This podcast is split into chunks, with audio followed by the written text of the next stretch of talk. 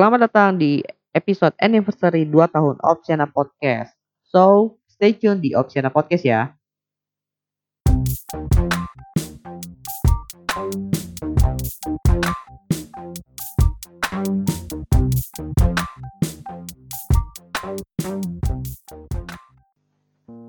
Halo semuanya, selamat datang di Opsiana Podcast episode anniversary dua tahun Opsiana.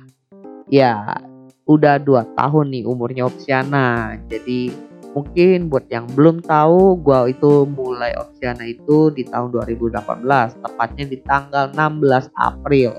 Makanya sekarang udah dua tahun. Ya, bisa dibilang gak berasa. Jujur aja, gak berasa. Udah dua tahun gue bikin podcast, dan gue juga gak tahu kenapa gue bisa bikin podcast lanjut sampai sekarang. Karena biasanya itu kalau gue ngerjain sesuatu putus. Tapi yang ini agak lumayan konsisten. Kenapa gue bilang agak lumayan konsisten? Karena gue tetap ngepost, uh, ibarat tetap update podcast. Meskipun waktu update-nya itu bisa dibilang tidak uh, konsisten. Waktunya tidak konsisten. Ada yang Uh, dua minggu, ada yang seminggu, ada juga yang bahkan pernah sampai satu bulan. Nah, tapi bukan berarti ketika gue ngepost lama itu artinya gue putus, enggak. Buktinya gue sampai sekarang tetap konsisten buat podcast. Mungkin memang gue adjust aja sih waktu uh, update podcastnya. Gue belum menemukan waktu yang benar-benar pas sih. Jadi gue capek juga janji-janji buat uh, update reguler. Mending gue mikirin dulu lalu gue sesuaikan secara pribadi. Oke, sekarang gue coba masuk ke topik utama dari podcast kali ini. Jadi memang Opsiana Podcast ini udah sekitar dua tahunan, dimana udah banyak uh, topik yang gue bahas juga. Mulai dari awalnya itu gue, ketika gue masih menjalankan usaha gue, gue bahas tentang bisnis. Lalu gue masuk ke dunia pekerjaan gue di startup. Lalu gue mulai sharing tentang kehidupan gue di startup. Hingga saat ini dimana gue udah kerja di korporat. Dan gue akan sering sharing uh, beberapa konten bagaimana sih kerjanya di korporat. Apalagi sekarang juga sedang masa-masa uh, pandemi corona. Gue bakal sharing juga bagaimana gue kerja uh, W F H saat pandemi ini terjadi. Artinya memang selama dua tahun berlalu ini, Opsiana itu udah banyak mengalami perubahan-perubahan. Ada yang tetap konsisten, misalnya seperti uh, segmen studi kasus. Di situ gue sampai sekarang masih terus melanjutkan. Lalu ada juga beberapa segmen yang gue hilangkan. Lalu gue mulai gantikan dengan beberapa sharing-sharing seperti yang sudah kalian pernah dengarkan. Lalu selama dua tahun ini juga gue bersyukur e, mendapatkan kesempatan untuk ngobrol dengan orang-orang yang bisa dibilang punya nama di bidangnya itu. Meskipun ada beberapa yang gue share dan ada juga yang tidak, karena memang topik itu tidak ada hubungannya di dalam podcast ini. Tapi gue berterima kasih karena melalui podcast ini juga gue bisa lah e, berkomunikasi dengan mereka, ngobrol dengan mereka. Ya, kalau ditanya ya e, apa sih latar belakangnya, kalian bisa dengarkan lagi di episode satu. Cuma gue jelaskan sedikit. Gue itu cuma pengen sharing dan berbagi ilmu. Tepatnya gue lebih pengen mendokumentasikan perjalanan gue. Makanya dari e, season satu sampai saat ini pun udah berasa lah gue gimana dari punya bisnis, bekerja startup, korporat, dan juga nanti akan mulai start bisnis lagi. Karena gue memang pengen mendokumentasikan bagaimana perjalanan gue seperti itu. Tapi tetap sharing-sharing dan membahas topik-topik yang memang ingin gue sharing. Jadi gue belajar sambil sharing juga. Lalu selama perjalanan ini gue bikin podcast ya, sebenarnya eh, banyak juga teman-teman gue yang udah tahu gue bikin podcast, dan ketika mereka itu ngobrol itu sering nanya ke gue, dan ini memang pertanyaan yang sering banget muncul kalaupun uh, gue baca di komunitasnya podcaster di Indonesia. Pertanyaan ini sering banget muncul, gimana sih monetizing podcast?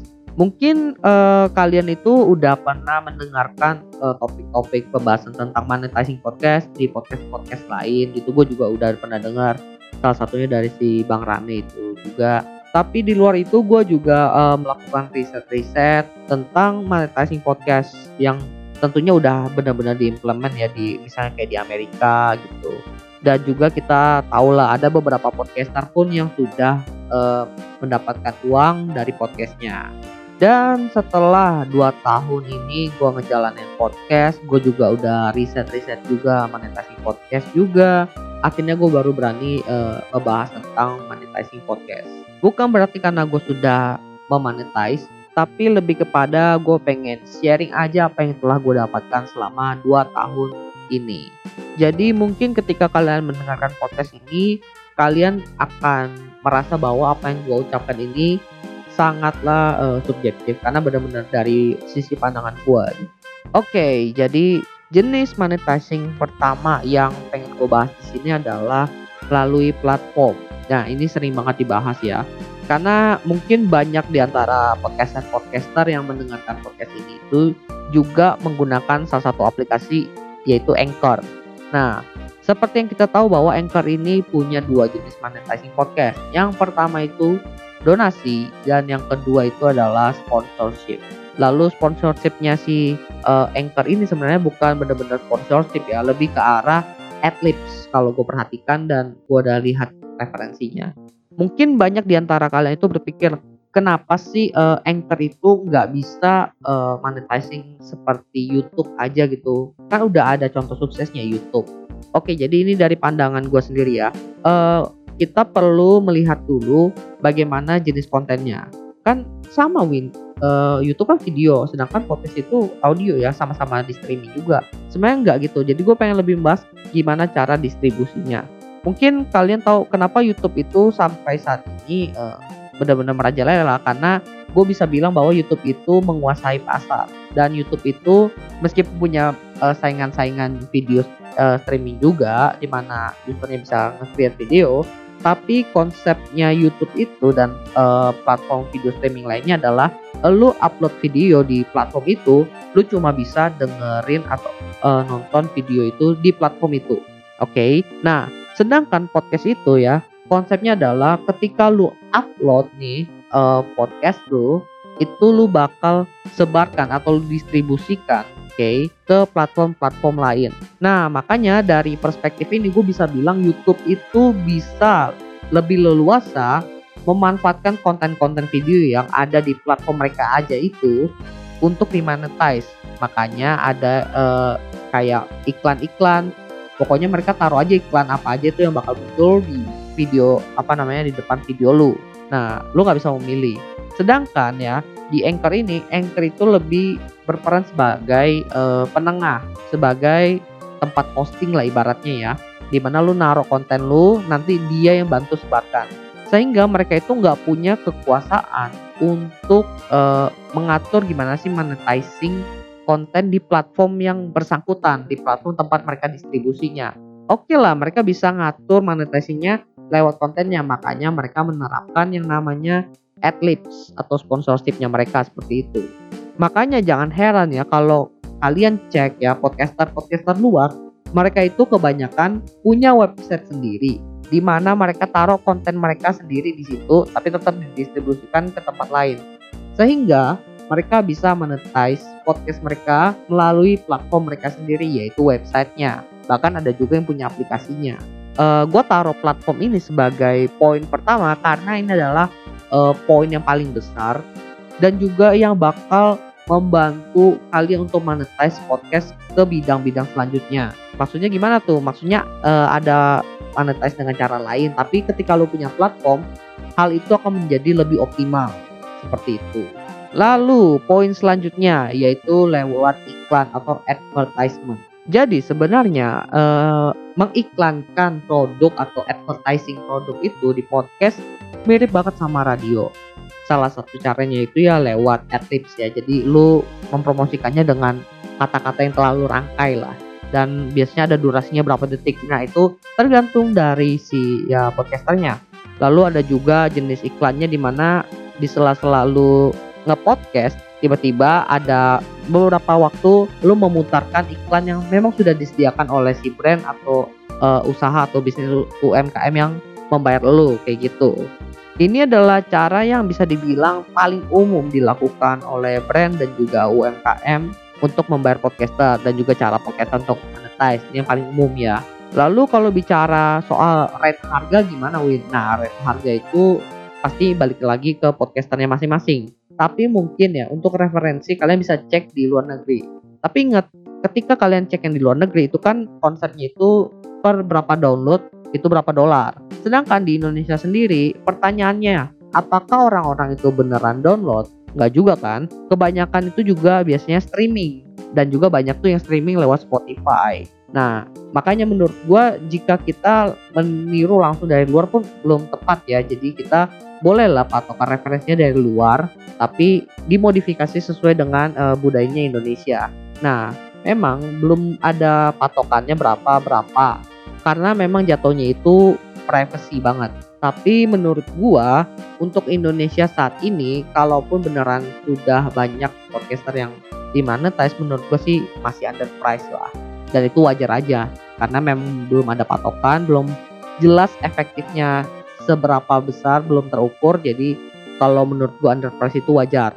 Dan kalaupun kalian ngasih harga itu underpriced, kalian jangan takut, karena kebanyakan uh, orang-orang influencer juga awal-awal masa Instagram itu juga underpriced. Itu menurut gue ya, dan juga beberapa referensi lainnya. Terus kalau mau dapatin ad tips itu atau brand-brand bis- bisnis yang mengiklankan itu gimana Win? Nah ini gue gak bisa jawab secara pasti ya. Tapi gue bisa uh, memodelkan podcast ini kayak ibarat influencer-influencer yang ada di Instagram. Kalau misalnya uh, di Instagram itu ada yang namanya macro influencer, influencer yang jumlah followersnya itu udah berapa uh, ratus k, lima ratus k ke atas ya, sampai berapa itu juta gitu. Sedangkan ada yang namanya micro influencer di mana followersnya itu masih di bawah uh, lima ratus k sampai seratus k. Sedangkan yang uh, masih ribuan sampai berapa puluh k itu itu namanya nano influencer. Terus apa hubungannya dengan podcast Win? Jadi kalau diibaratkan dengan podcast itu ya, makro influencer itu adalah podcaster-podcaster yang bisa dibilang kalau di Spotify itu rankingnya top dua puluh. Nah itu kan mantep tuh, top dua puluh. Wah siapa nih? Raditya Dika lah, inilah, itulah. Wah itu ibarat makronya. Lalu yang mikronya itu yang mungkin dua puluh ke bawah. Ini misalnya ya. Lalu podcaster nanonya itu yang mana? Podcaster nanonya itu menurut gua podcaster-podcaster yang belum masuk ke ranking di Spotify tapi sudah banyak uh, punya pendengar-pendengar yang bisa dibilang loyal seperti itu. Jadi karena konsepnya seperti itu bisa dibilang brand-brand atau bisnis itu bisa ngebayar podcaster makro yang memang punya pendengarnya itu basisnya banyak tapi engagementnya kurang, artinya belum tentu benar-benar tertarik buat beli, atau mereka ngambil yang mikro di mana mikro ini engagementnya adalah lumayan lah, lebih banyak daripada si makro. Tapi mereka juga bisa nih e, mencoba mengambil nano, tapi nano itu kan lebih murah dan dia perlu ngambil lebih banyak kan? Tapi e, kalau lu ngambil nano ini biasanya engagementnya jauh lebih aktif dibandingkan yang mikro, sehingga kemungkinan e, produk itu untuk terjual pun bisa lebih tinggi. Tapi ini baru bisa terjadi kalau memang ya e, industri podcast itu bisa dibilang sudah benar-benar matang. Kayak Instagram di awal-awal pun orang-orang yang paid promote gitu, endorse itu kan juga nggak sebanyak itu, ibarat masih coba-coba lah ya kan. Nah ya, di saat ini pun brand dan iklan masih berusaha mencari formula-formula, makanya belum banyak yang naruh di podcast untuk iklan seperti itu. Jadi sebenarnya ditunggu aja sih tanggal mainnya, cuma belum tahu kapan. Tapi yang gue bisa bilang pasti itu biasanya sama dengan lu cari influencer di Instagram, brand atau iklan iklan dari bisnis itu bakal mencari influencer-influencer yang memang punya karakteristik ya.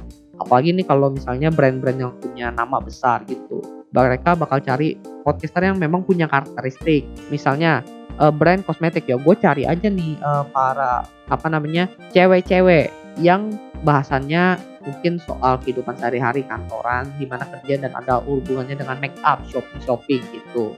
Lalu juga biasanya mereka akan menanyakan soal eh, engagement atau saya bukan engagement sih, statistik pendengar lu. Karena gue juga beberapa kali ditanyai soal engagement ini dan gue jelasin aja. Jadi untuk poin kedua ini gue bisa bilang bahwa ini adalah cara paling sering dilakukan oleh brand dan iklan, dan mungkin yang paling pertama akan sering banyak muncul nih buat para podcaster. Jadi ditunggu aja tanggal mainnya. Lalu poin ketiga yaitu sponsorship. Jadi sponsorship ini berbeda ya dengan iklan atau advertisement yang tadi. Kalau advertisement itu jadi ada produknya, lu jelasin cuma di satu episode lu, seperti itu. Sedangkan lu sponsorship itu ibarat lu dibayar, digaji untuk benar-benar fokus ya membahas tentang produk ini. Kalau dibilang dari segi pendapatan, menurut gua sponsorship ini jauh lebih besar dibandingkan yang advertisement atau iklan. Tapi perlu dedikasi yang jauh lebih tinggi ketimbang advertisement. Sehingga bisa dibilang faktor yang dibutuhkan dari uh, podcaster untuk dijadikan sponsorship-nya dari si brand itu jauh lebih tinggi. Misalnya dari segi karakteristik benar-benar harus jauh, benar-benar uh, harus unik gitu. Karena balik lagi, kalau misalnya udah masalah sponsorship ini, tuntutannya pun jauh lebih besar. Bahkan ya ada beberapa karakteristik dari podcast gitu yang mungkin karena tidak sesuai ya dengan kondisi dari brand-brand yang ada, malah nggak bisa menerapkan uh, sponsorship ini.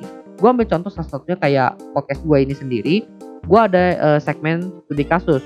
Nah di sini kan gue bahas-bahas tentang uh, apa namanya brand-brand, lalu ada juga kasus-kasus yang terjadi sama mereka. Dan hal ini pun uh, membuat gue harus objektif dong dalam membahas uh, brand-brand tersebut. Makanya kalau misalnya pun ada sponsorship yang masuk kepada gue, itu gue gak bisa menerima begitu aja. Bahkan sepertinya akan gue tolak, karena hal itu akan mempengaruhi sisi konten gue ke depannya lagi, sehingga studi kasus gue jatuh-jatuhnya tidak akan dipercaya lagi gitu. Ah mungkin nih orang dibayar nih buat ngejelekin ini, kan bisa seperti itu, karena gue kalau misalnya menerima sponsorship. Dan bisa dibilang ini ada contoh kasusnya. Salah satu contoh kasusnya ini pun terjadi di YouTube langsung gitu loh. Mungkin kalau kalian tahu uh, gadgetin. Nah di situ kenapa mereka nge-review handphone tapi nggak dapat uh, sponsorship dari satu brand tertentu? Karena itu akan mempengaruhi objektivitas mereka sendiri. Nah kalau lo mau dengar obrolannya, pembahasannya, kalian bisa cari sendirilah. Karena memang si David Chitin ini juga pernah bahas hal seperti itu dan memang masuk akal.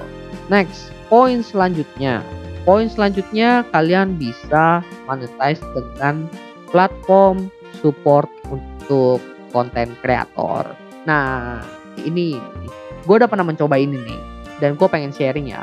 Mungkin kalian pernah mendengarkan platform ini di luar negeri, namanya Patreon, di mana para konten kreator itu membuat konten dan mereka itu ada semacam eh, dukungan-dukungan, ada tingkatan-tingkatannya. Ketika lu bayar, lu bisa menikmati konten yang mereka uh, tampilkan di sana. Di Indonesia sendiri sudah ada platform seperti itu. Ada dua malah. Yang pertama itu Karya Karsa dan yang kedua itu Traktir. Traktir tulisannya. Gue sendiri udah pernah nyobain Karya Karsa. Nah, gue nyobain ini bisa dibilang gue podcaster pertama lah yang masuk situ. Dan gue mencoba sendiri gitu ya. Gimana sih uh, menggunakan platform tersebut. Menurut gue positif, positif banget. Tapi ada sisi uh, yang bisa dibilang menjadi penghalang gue untuk terus mendapatkan uang dari sana.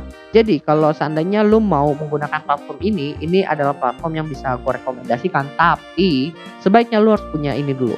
Satu, lo harus punya memang sudah punya basis pendukung atau supporter atau ibaratnya fans lah. Ini adalah yang menjadi masalah pertama gue. Karena memang gue punya masalah uh, untuk mengetahui siapa aja sih yang menjadi pendengar loyal gue. Karena untuk engagement sendiri di Instagram pun gue masih kurang ya. Gue masih terus belajar untuk mengembangkan yang hal seperti ini. So ini men- memang menjadi masalah pertama gue. Terus yang kedua, jenis interaksi. Jadi ketika kita membuat halaman konten kreator kita ya di platform tersebut, kita memang dituntut untuk membuat sebuah uh, service atau enggak konten yang ditaruh di sana. Dan konten itu akan dibayar oleh fans kita nanti agar mereka bisa menikmatinya. Masalah di sini adalah jenis interaksi apa yang benar-benar sesuai untuk kita agar bisa dinikmati oleh uh, fans kita nanti gitu. Ini mungkin gue yang agak sedikit uh, terlalu lebay sih mikirnya, cuma tetaplah gue tumpahin aja. Karena gue memang pengen ketika orang bayar uh, di halaman konten kreator gue itu, gue pengen mereka mendapatkan hal yang terbaik karena mereka udah bayar. Hal itu ibarat eksklusif. Lu bisa dengerin podcast gue gratis di Spotify dimanapun, tapi di sini lu bayar, lu harus dapat sesuatu yang lebih wah. Oke. Okay? Nah, masalah di guanya ini jadi masalah pribadi gue sendiri ya. Gue belum menemukan jenis interaksi apa yang tepat yang bisa gue taruh di halaman konten kreator gue, dan itu memang menjadi masalah gue. Dan sampai saat ini gue masih terus mencoba menemukan yang mana sih yang tepat gitu. Tapi memang gue udah ada naro uh, beberapa konten eksklusif di sana tentang uh, product development podcast. Nah situ memang sudah eksklusif di sana gue taro. Kenapa gue nggak ngelanjutin? Karena balik lagi gue memang ada merasa yang tidak klop gitu ya di sana. Jadi gue masih mencari jenis-jenis yang tepat lah intinya. Tapi bukan berarti hal ini terjadi uh, di semua orang yang enggak. Ini salah satunya terjadi di gua, dan mungkin ada orang yang lebih fleksibel dalam membuat konten sehingga ini adalah cara yang tepat bagi mereka untuk mendapatkan uang seperti itu. Lalu cara selanjutnya adalah dengan menjual souvenir atau merchandise. Oke, okay, ini gimana maksudnya? Bener-bener lu menjual merchandise dari podcast lu. Oke okay lah, mungkin yang terkenal itu bukan podcast lu tapi nama lu gitu. Lu menjual merchandise atas nama lu juga bisa seperti itu ya. Dan jenis merchandise ini pun banyak ya. Kalau lu mau jual gelas, kayak lu mau jual pin, kayak lu mau jual kaos, kayak bebas. Yang penting di situ ada atribut dari podcast lu. Itu adalah salah satu cara untuk monetizing, dan bisa dibilang untuk uangnya pun lumayan juga. Tapi baik lagi, masalahnya di sini adalah lu butuh basis uh, fans atau pendengar loyal yang bersedia untuk mengeluarkan uangnya bagi lu. Seperti itu. Ya mirip-mirip sama yang platform konten kreator tadi lah. Dan itu biasanya bisa digabungin tuh. Lu bayar nih uh, konten ini atau mungkin interaksi ini, nanti gua kasihin lu kaos. Bisa seperti itu juga. Tapi uh, orang pun biasanya ketika menjual merchandise atau souvenir ini, mereka bisa juga memanfaatkan ya sosial media dan juga platform milik mereka sendiri. Makanya eh, podcaster yang sudah punya website itu, mereka bisa naruh lah ibarat semacam e-commerce-nya mereka di situ, jualan souvenir-souvenir mereka seperti itu. Jadinya mereka dapat duit bukan cuma dari iklan, bukan cuma dari platform mereka sendiri, bahkan mereka bisa jualan merchandise di satu platform itu juga. Nah, jadi itu beberapa cara untuk monetizing ya, yang sejauh dua tahun ini udah gua riset dan memang punya potensi muncul duluan di Indonesia ini. Tapi balik lagi ya, semua jenis monetizing ini dia punya plus minusnya tersendiri, dan juga mereka memang membutuhkan karakteristik-karakteristik yang uh, ibarat udah jadi kayak prasyarat ya agar hal ini bisa terjadi gitu. Tapi selagi uh, industri podcast ini juga masih berkembang, kenapa kita nggak mencoba mempersiapkan diri dulu? Apabila nanti mungkin kita bisa memonetize, kita setidaknya udah punya ya semacam kerangkanya lah gitu, biar kita nggak pusing juga. Well, semoga sharing gua kali ini bermanfaat buat semuanya. Apabila ada salah-salah kata, mohon maaf. Dan juga semoga gua bisa terus konsisten nih sama Opsiana Podcast. Gue bisa terus update tiap minggunya. Semoga ya, ini gue gak janji nih, semoga aja.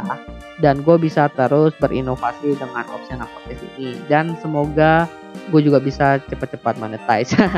Ya meskipun bukan menjadi salah satu tujuan gue untuk bikin podcast juga, cuma menarik aja sih kalau memang bisa dimonetize seperti itu. So gue rasa itu aja. Sekian dari gue Edwin, Opsiana Podcast. Thank you.